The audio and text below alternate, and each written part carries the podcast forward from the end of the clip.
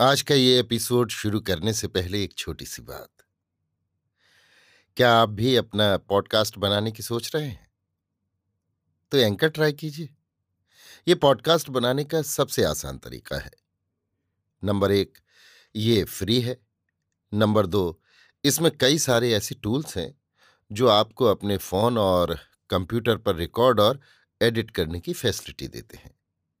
Number तीन आप अपने पॉडकास्ट को डिस्ट्रीब्यूट भी कर सकते हैं, जिससे इसे स्पॉटिफाई और दूसरे प्लेटफॉर्म पर सुना जा सके। तो डाउनलोड कीजिए फ्री एंकर ऐप या विज़िट कीजिए एंकर डॉट एफ़ पर अपना पॉडकास्ट स्टार्ट करने के लिए। ये तो थी एक छोटी सी जानकारी, और अब शुरू करते हैं एपिसोड का सिलसिला। तो आज के एपिसोड में लीजिए सुनिए। विश्वंभरनाथ शर्मा कौशिक की लिखी कहानी, पाप का फल, मेरी, यानी समीर गोस्वामी की आवाज़ में। रात के आठ बज चुके हैं। कॉलेज हॉस्टल के एक कमरे में थर्ड ईयर के दो विद्यार्थी अध्ययन कर रहे हैं। कमरा दो बिजली के लैंपों से प्रकाशपूर्ण हो रहा है। कमरे में एक और पलंग बिछा है, जिस पर बिस्तर फैला हुआ है। दूसरी ओर एक मेज लगी हुई है, जिस पर एक बिजली का टेबल लैंप रखा है। और कुछ पुस्तकें तथा लिखने की सामग्री रखी है। टेबल के सामने दो कुर्सियों पर वे दोनों नवयुवक बैठे हैं। कमरे के पूर्व की ओर कमरे का मुख्य द्वार है और पश्चिम की ओर दो खिड़कियाँ हैं, जिनमें कांच मंडित कपाट लगे हुए हैं। पलंग के नीचे दो ट्रंकों की झलक भी दिखाई पड़ रही है। दोनों नवयुवकों में से एक की उम्र उन्नीस वर्ष के लगभग है और दूसरे की तेईस वर्ष के लगभग। दोनों व्यक्ति रिष्ट पुष्ट तथा देखने में साधारणतया सुंदर हैं। दोनों के सम्मुख एक एक पुस्तक खुली हुई रखी है। दोनों के हाथों में एक एक पेंसिल है, जिससे वे पुस्तक में चिन्ह बना रहे हैं। कुछ देर तक दोनों इसी प्रकार मौन रूप से अपना अपना कार्य करते रहे। हठात उनमें से एक ने, जो उम्र में दूसरे से चार वर्ष छोटा था, सिर उठाकर कहा, भाई चंद्रशेखर, ये पाप क्या चीज़ है? कुछ आश्चर्य से प्रश्नकर्ता की ओर देखकर चंद्रशेखर ने कहा, पाप क्या चीज़ है? वाह भाई निरंजन, तुम्हें आज तक यही ज्ञात न हुआ कि पाप क्या चीज़ है? निरंजन हाँ हाँ क्या हुआ? इसमें इतना आश्चर्य करने की कौन सी बात है? आप ही बताइए कि पाप किसे कहते हैं? चंद्रशेखर यह तो बड़ी साधारण बात है। बुरे काम करना पाप है। निरंजन, केवल इतना कह देने से काम नहीं चलता। जब आप ये कहते हैं कि बुरे काम करना ही पाप है तो ये प्रश्न उठता है कि बुरे काम कौन से हैं? यदि आप कहें कि झूठ बोलना बुरा है, इसलिए झूठ बोलना पाप है तो उस पर मैं ये कहता हूँ कि ऐसे अवसर भी आए हैं और आते रहते हैं, जबकि झूठ बोलना बुरा नहीं, वरन अच्छा समझा जाता है। उस दशा में वो पाप नहीं कहा जा सकता। चंद्रशेखर, झूठ बोलना तो किसी दशा में भी पुण्य नहीं समझा जाता। निरंजन मैं ये नहीं कहता कि पुण्य समझा जाता है। मैं केवल इतना कहता हूँ कि पाप नहीं समझा जाता। जैसे कोई व्यक्ति एक अपराध करता है, परंतु उसके लिए उसके हृदय में सच्चा पश्चाताप है, सच्चा अनुताप है। साथ ही उसकी परिस्थिति ऐसी है कि यदि उसे उस अपराध के लिए दंड दिया जाता है तो उसका सर्वनाश हुआ जाता है। उसके बाल बच्चे घोर संकट तथा विपत्ति में पड़ जाते हैं। उस समय यदि कोई व्यक्ति झूठ बोलकर उसे दंड से बचा लेता है तो क्या बचाने वाला पाप करता है? चंद्रशेखर निसंदेह पाप करता है, क्योंकि जब उसे दंड न दिया जाएगा तो उसका साहस बढ़ जाएगा और वो पुनः वही अथवा उसी तरह का अन्य अपराध करेगा। निरंजन हाँ ठीक है, परंतु यदि वो पुनः अपराध न करे, क्योंकि ये मैं पहले ही कह चुका हूँ कि उसके हृदय में सच्चा पश्चाताप है, तब? चंद्रशेखर कुछ क्षणों तक सोचकर बोले ऐसी दशा में भी झूठ बोलना पाप ही है। निरंजन, बस, यहीं पर मेरा तुमसे मतभेद है। तुम कर्म को पाप मानते हो, परंतु मैं कर्म को पाप नहीं मानता। मैं उसके फल को पाप मानता हूँ। जब तक किसी कर्म का फल स्वयं अपने लिए तथा दूसरों के लिए किसी प्रकार से भी हानिकारक न हो, तब तक वो पाप नहीं है। चंद्रशेखर, यदि इसे ठीक मान लिया जाए, तब तो पाप कोई चीज़ ही नहीं रह जाता। निरंजन क्यों? रह क्यों नहीं जाता? चंद्रशेखर कैसे रह जाता है? यदि कोई कार्य हानिकारक हो तब तो वो पाप अन्यथा पाप नहीं। ऐसी दशा में आप किसी भी कार्य को पहले से ही पाप नहीं कह सकते। निरंजन नहीं बहुत से काम ऐसे हैं जिन्हें पहले से ही पाप कहा जा सकता है। उदाहरणार्थ चोरी व्यभिचार जुआ इत्यादि। इनसे प्रत्येक दशा में हानि पहुँचती है। चंद्रशेखर हम्म, होगा भी। ये विषय हमारे तुम्हारे मस्तिष्क की वस्तु नहीं है। ये फिलासफरों का काम है। निरंजन, फिलासफर भी मनुष्य ही होते हैं, चंद्रशेखर, हमारी तुम्हारे से नहीं। निरंजन, संसार पाप चाहे जिसे माने, परंतु मैंने तो अपने लिए पाप की परिभाषा यही बना ली है कि जिसमें स्वयं हमें या दूसरों को किसी भी प्रकार की हानि पहुँचे वो पाप है। चंद्रशेखर, किसी भी प्रकार से तुम्हारा क्या तात्पर्य है? निरंजन शरीर संबंधी, आत्मा संबंधी, धन संबंधी इत्यादि। चंद्रशेखर, यद्यपि मैं तर्क से तुम्हारी इस परिभाषा को नहीं काट सकता, तथापि मेरी आत्मा कहती है कि तुम्हारी परिभाषा सदोष है।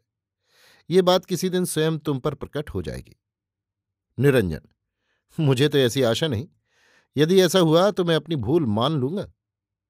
इसके पश्चात ये दोनों पुनः अध्ययन में लग गए। नौ बजे के लगभग चंद्रशेखर ने पुस्तक बंद करके कहा अच्छा मैं तो अब जाता हूँ, नींद लगती है। निरंजन, अच्छी बात है, जाओ।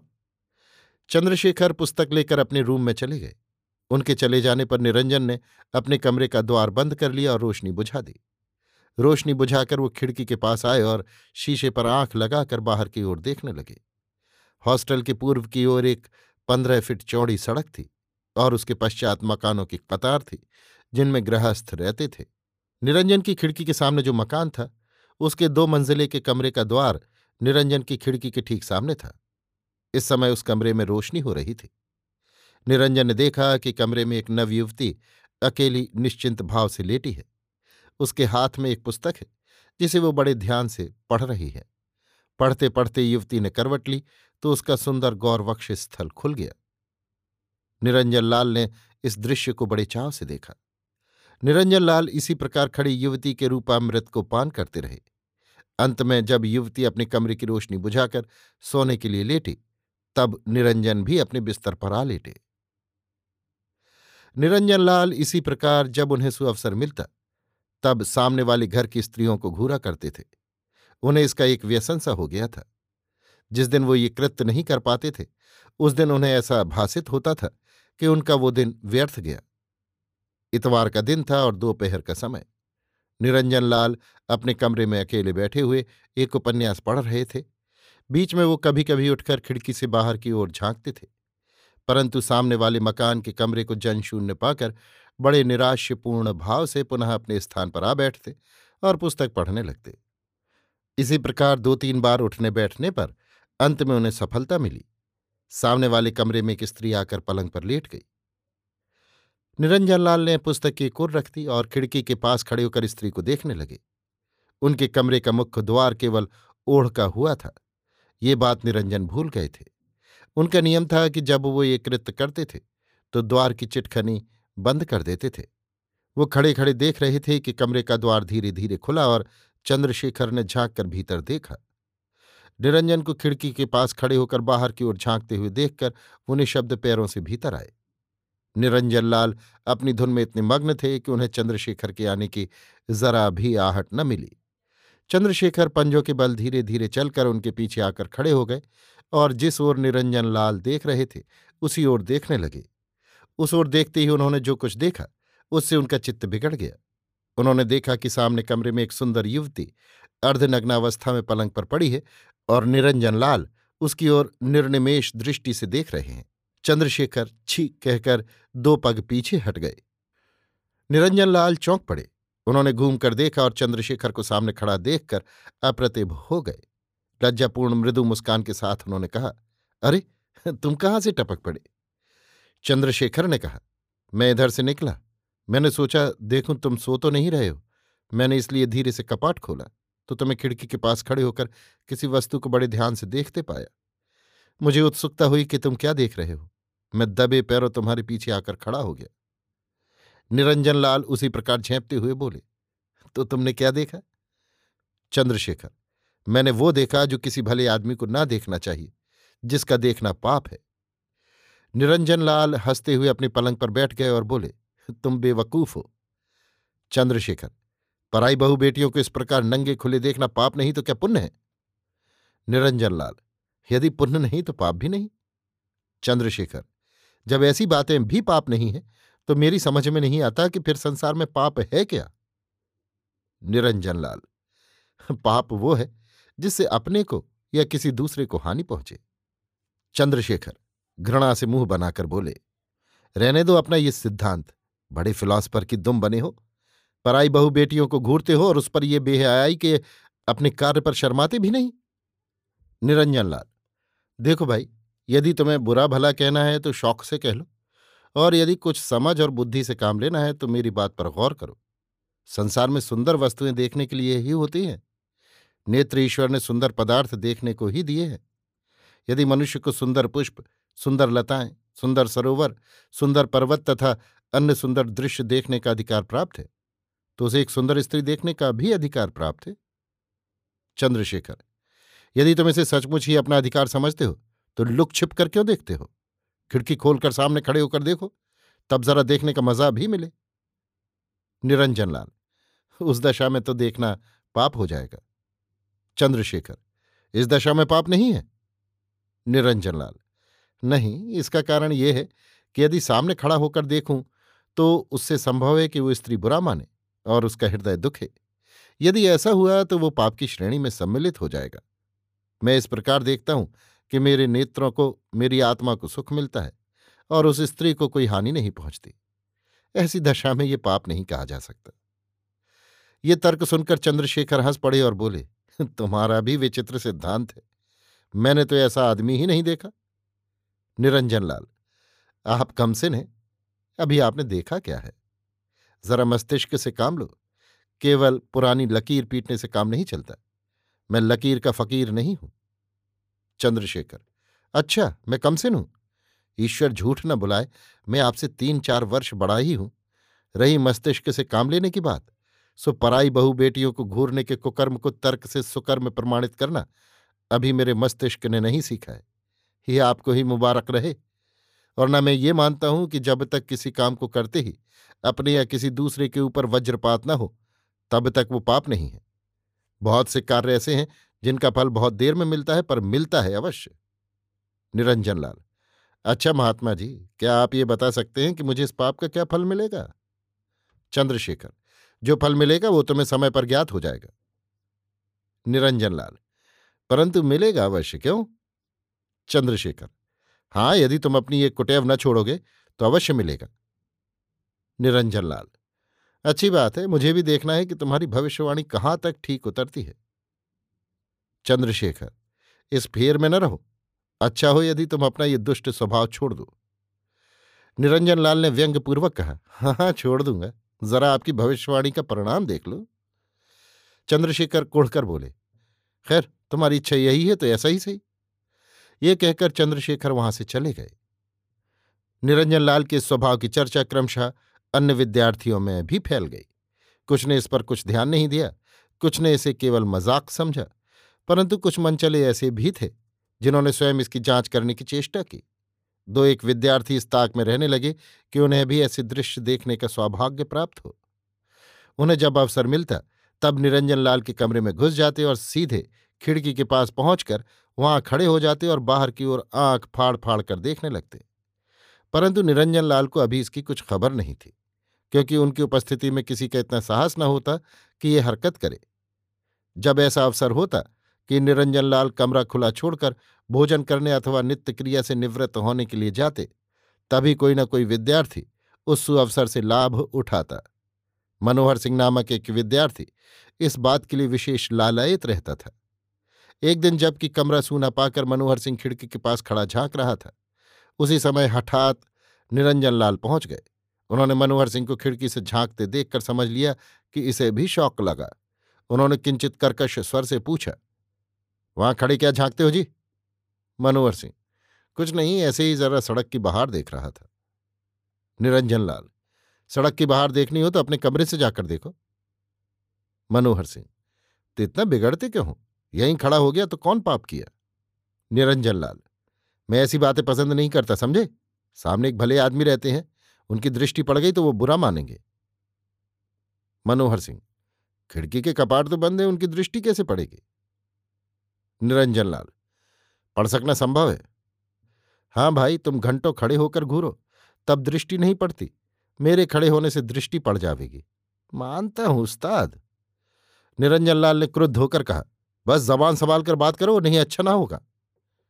मनोहर सिंह किंचित मुस्कुराकर बोला, ये गीधड़ भब की किसी और को दिखाओ। तुम्हारी सब कला मुझे मालूम है। निरंजन लाल, क्या मालूम है? मैं कोई चोर बदमाश तो हूँ नहीं। आपको मालूम क्या है? मनोहर सिंह अच्छा अच्छा बहुत जामे के बाहर मत हो। मैंने कुछ मोती नहीं तोड़ लिए। केवल एक नज़र भर देख लिया है। तुम्हारी चीज़ तुम्हें मुबारक रहे। मगर उस्ताद, ये तनहा खोरी अच्छी नहीं। निरंजन लाल, तुम बड़े बदमाश आदमी हो जी। जो मुँह में आता है भके जाते हो। मेरा कमरा है। मैं यहाँ जो चाहूँगा करूँगा। तुम्हारे बाप का इजारा है। मनोहर सिंह ने गंभीर होकर कहा यह बात बेजा है। बाप बाप को मत घसीटो, नहीं अच्छा ना होगा। निरंजन लाल अच्छा क्या ना होगा? तुम कर क्या लोगे? मनोहर सिंह, इस भरोसे न रहना। सारी शेख ही भुला दूँगा। ये सुनते ही निरंजन लाल उछलकर मनोहर सिंह के सामने जा खड़े हुए और आस्तीन समेटते हुए बोले, क्या कहते हो, शेख भुला दोगे? इन दोनों की चीतकार सुनकर अन्य विद्यार्थी जमा हो गए और सब पूछने लगे, क्या है, क्यों लड़े मरते हो? मनोहर सिंह ने देखा कि अब यहाँ ठहरना ठीक नहीं, अतः उसने कहा अच्छा देखा जाएगा बताऊँगा। ये कहकर वो निरंजन के सामने से टल गया।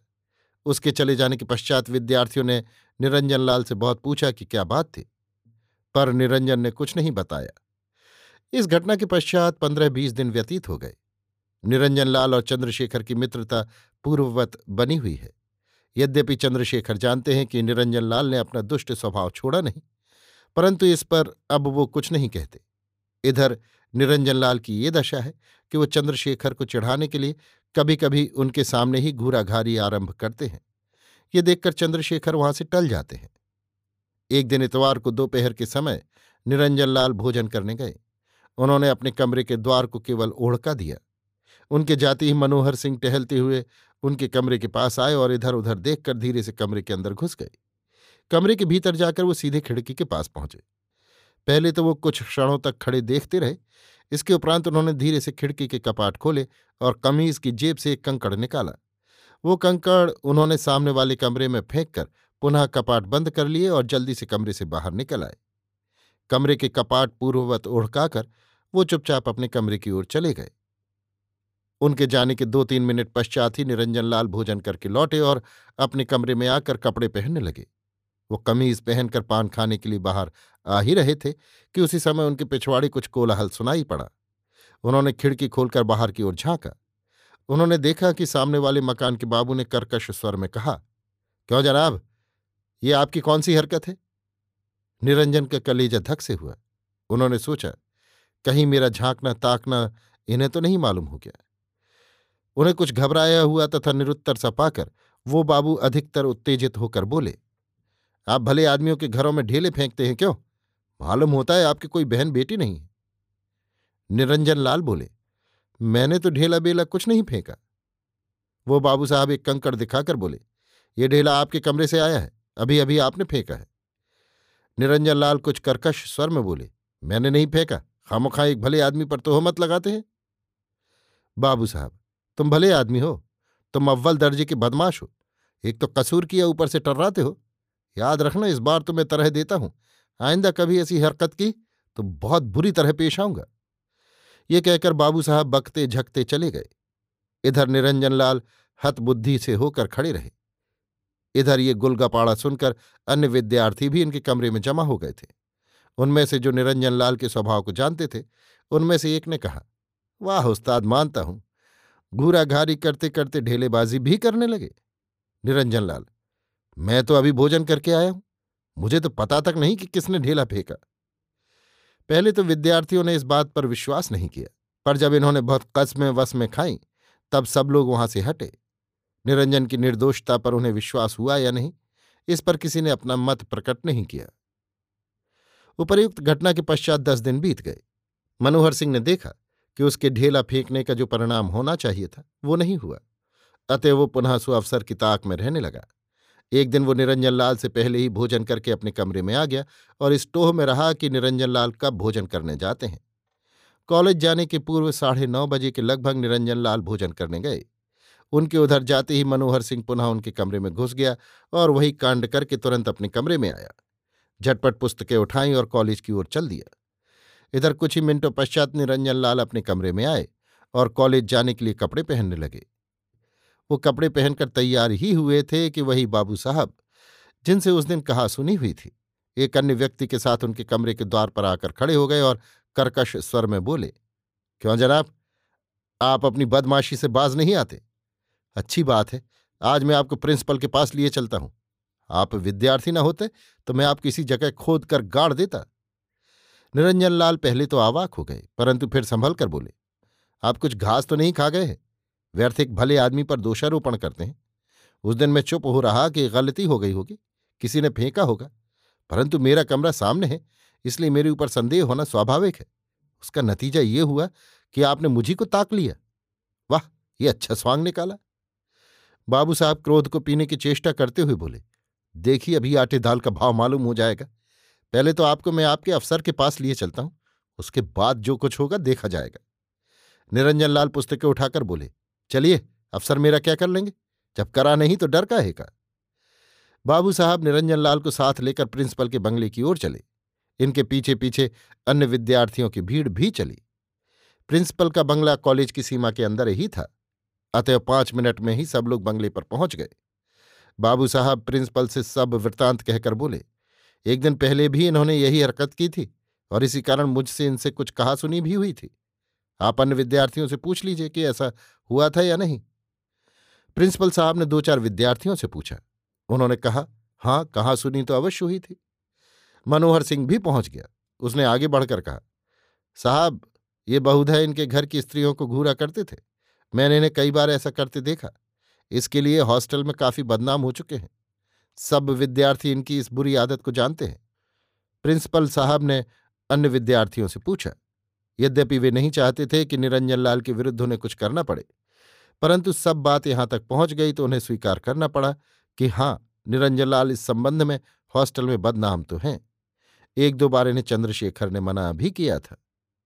प्रिंसिपल, चंद्रशेखर कहाँ है उसे बुलाओ? चंद्रशेखर की तलाश हुई, पर उनका पता ही न लगा। वो निरंजन के विरुद्ध गवाही देना नहीं चाहते थे, इस कारण टल गए थे। अंत में प्रिंसिपल ने कहा अच्छा इतना काफ़ी है, चंद्रशेखर की गवाही की आवश्यकता नहीं। ये कहकर उन्होंने बाबू साहब से कहा, आप तशरीफ़ ले जाए, मैं इसे काफ़ी सजा दूँगा। बाबू साहब, कृपा करके आप इन्हें उस कमरे से अवश्य हटा दीजिए। प्रिंसिपल, केवल कमरे से ही नहीं, मैं कॉलेज और हॉस्टल दोनों से हटा दूँगा। प्रिंसिपल साहब ने ऐसा ही किया। निरंजन लाल को अपने कॉलेज से सदैव के लिए निकाल बाहर किया। एक वर्ष पश्चात चंद्रशेखर एक कार्यवश उसी नगर में गए, जिस नगर में कि निरंजन लाल रहते थे और निरंजन लाल के मकान पर पहुंचकर उनसे उन्होंने भेंट की। चंद्रशेखर ने पूछा, कहो, आजकल क्या करते हो? निरंजन लाल, यहाँ एक बैंक में नौकरी करता हूँ, अस्सी रुपये मासिक पाता हूँ। क्या सोचता था और क्या हो गया? सोचता था बीए पास करके वकालत की डिग्री प्राप्त करूँगा। परंतु भाग्य में तो ये बदा था।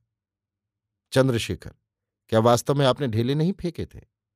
निरंजन लाल, ईश्वर को साक्षी करके कहता हूँ कि मैंने ढेला फेंकना कैसा? कभी खिड़की खोलकर देखा भी नहीं। मैं तो इसे घोर पाप समझता था। ढेले जहाँ तक मैं समझता हूँ, मनोहर सिंह ने फेंके थे। उससे मुझसे एक दिन झगड़ा हुआ था और उसने कहा था कि समझूँगा। हज़ार दर्जे तो ये उसी का काम है। उसी ने सबसे पहले सैम प्रिंसिपल से मेरी झांका ताकी करने की बात भी कही थी।